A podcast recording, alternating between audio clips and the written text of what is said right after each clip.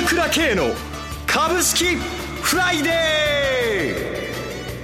ー。この番組はアセットマネジメント朝倉の提供でお送りします。皆さんおはようございます。アシスタントの岡本留美子です。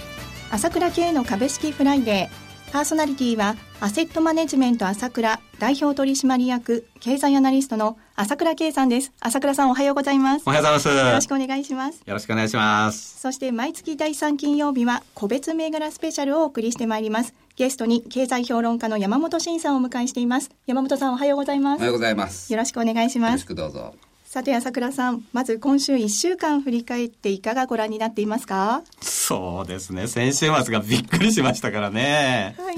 まあ、完全に売られすぎなんですね。よんひゃくごじゅうよんえん安でしたからね、えーえー、基本的にそんなね、はい、売られるような材料があったわけじゃないんだから、これは当然落ち着けば戻すということでね、うん、やっぱりその反動という意味もあるし、だからそもそも日本の相場はやっぱり強いですよ。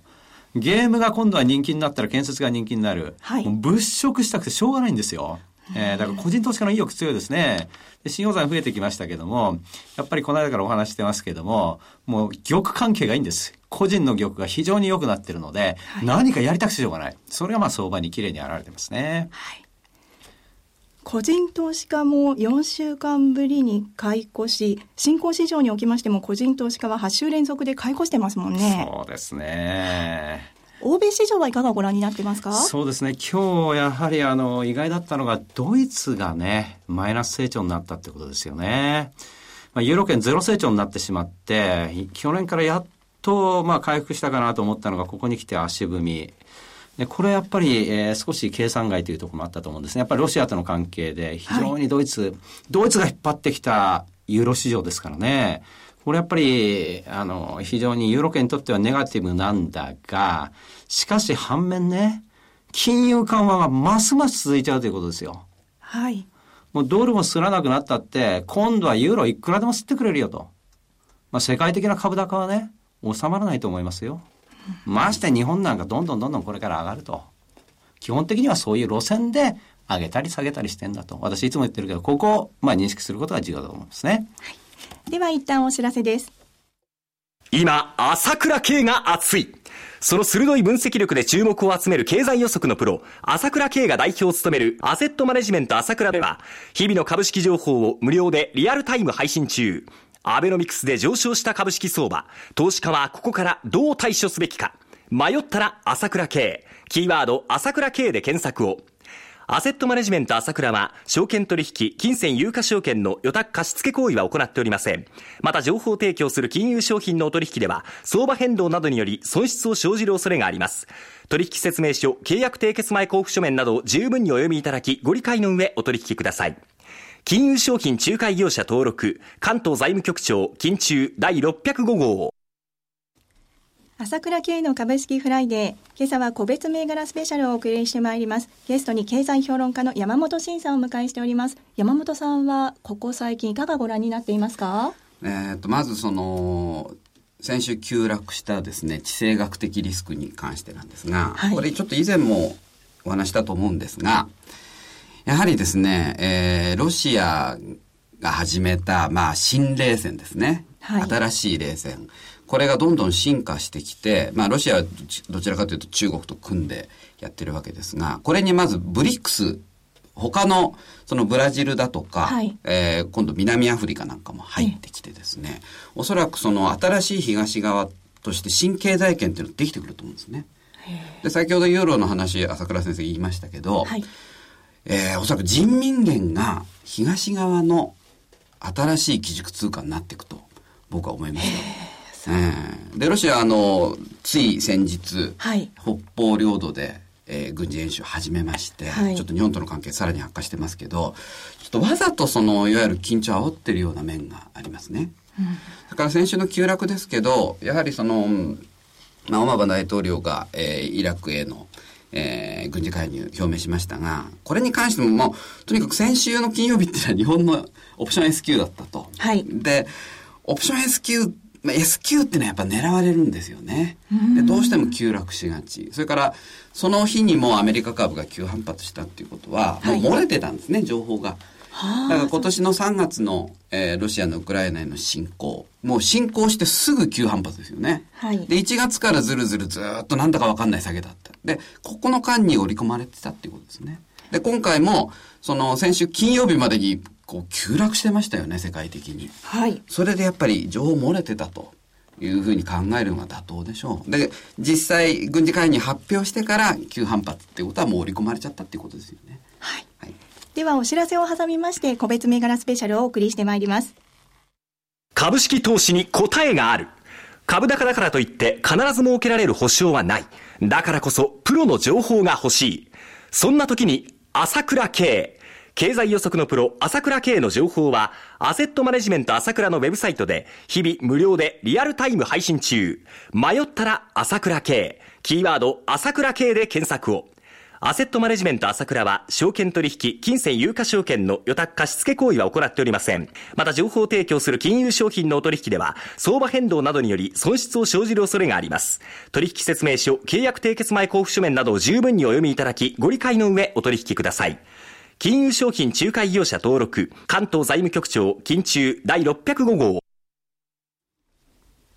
朝倉慶の株式フライデー個別銘柄スペシャルをお送りしてまいります。では山本さん、個別銘柄スペシャルテーマと注目銘柄をお願いします。えー、っとまずゲーム関連がですね、はいえーまあ、ふつかほど前まで急騰してたのが、まあ、昨日から一気に建設に来ましたよね、はい、でそのやっぱり建設株っていうのがそのなんていうんですかね、ゲームと並んで今に大テーマになってると、個人投資家に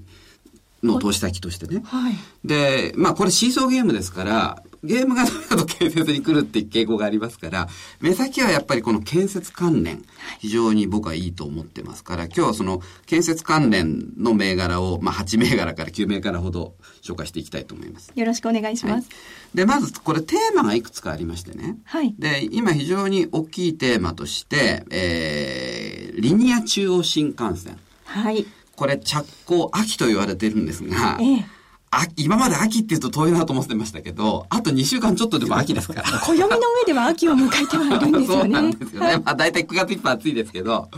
それであの、まあ、じゅうがつとおかが、はいえー、東京オリンピックの記念日ですよね。そうですね。で東海道新幹線ってその直前に開業してますからね。だからじゅうがつとおかまえ後が、はいいわゆるアニバーサリーとしてちょっと怪しいかなと、はい、着, 着工っていう点でね、リニア中央新幹線の着工っていうのが非常にやっぱりなんていうんですかね、株式市場として注目されると思いますね、はい、なので昨日は、えーまあ、トンネル工事に強い、えー、鉄拳、熊谷熊谷組ですね、はいえー、それから大保建設ね、この辺りがもう急騰してましたね、はい、でえー、大砲鉄拳あたりはちょっともうだいぶ高いまで来ちゃったんで、えーまあ、まだ出遅れている熊谷組、はい、これちょっと、えー、いいと思いますよ。証券コードいちはちろくいち熊谷組、昨日の終値はさんびゃくきゅうえんでした、はい、であのーまあ、建設今大手ゼネコンがまあ大体軒並み新高値を取ってきてる状況なんで、どちらかというとその特徴のある銘柄か、それからその小型株ですね。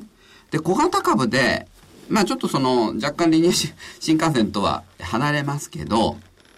道路の方、これはやっぱオリンピックに向けて、えー、首都高だとか、はいえー、それから後から言いますけど電線地中化なんかでもね、道路の工事が出てきますから、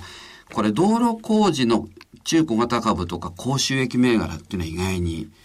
穴かなと思ってます、はいで、まず、えー、注目したいのが、まあ、これ最大手ですけど、日歩。いちはちはちいち、日歩。昨日の終値はせんはっぴゃくはちじゅうきゅうえんでした。えー、それから、えー、まあ、道路で一番低位の正規等級ですね。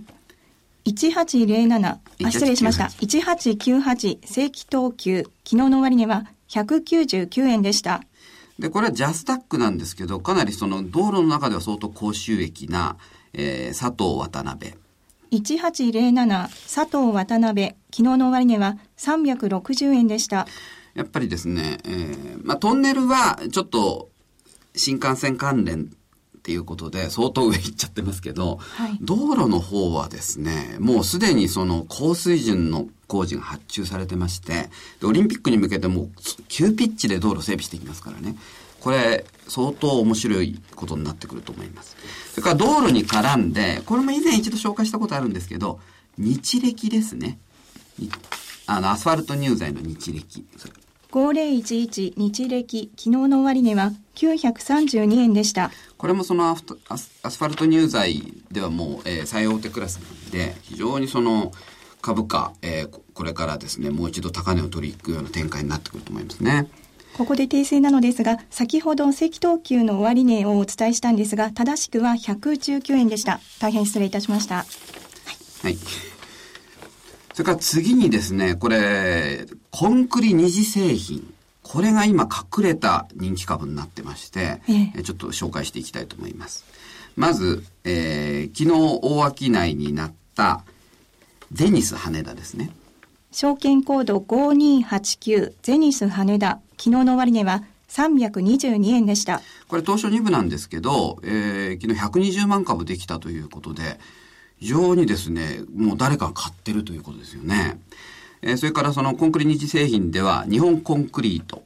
ごにろくきゅう日本コンクリート工業、昨日の終値はごひゃくさんじゅうよんえんでした。これはあのトンネルのトンネあのシールドマシンでトンネル掘ったあたりにセグメントって言って壁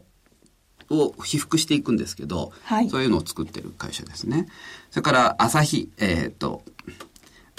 日本ヒューム館ですね、ごにろくに日本ヒューム、昨日の終値はななひゃくさんじゅうさんえんでした。このヒューム館とゼニス羽田っていうのはその、まあ、共通したものを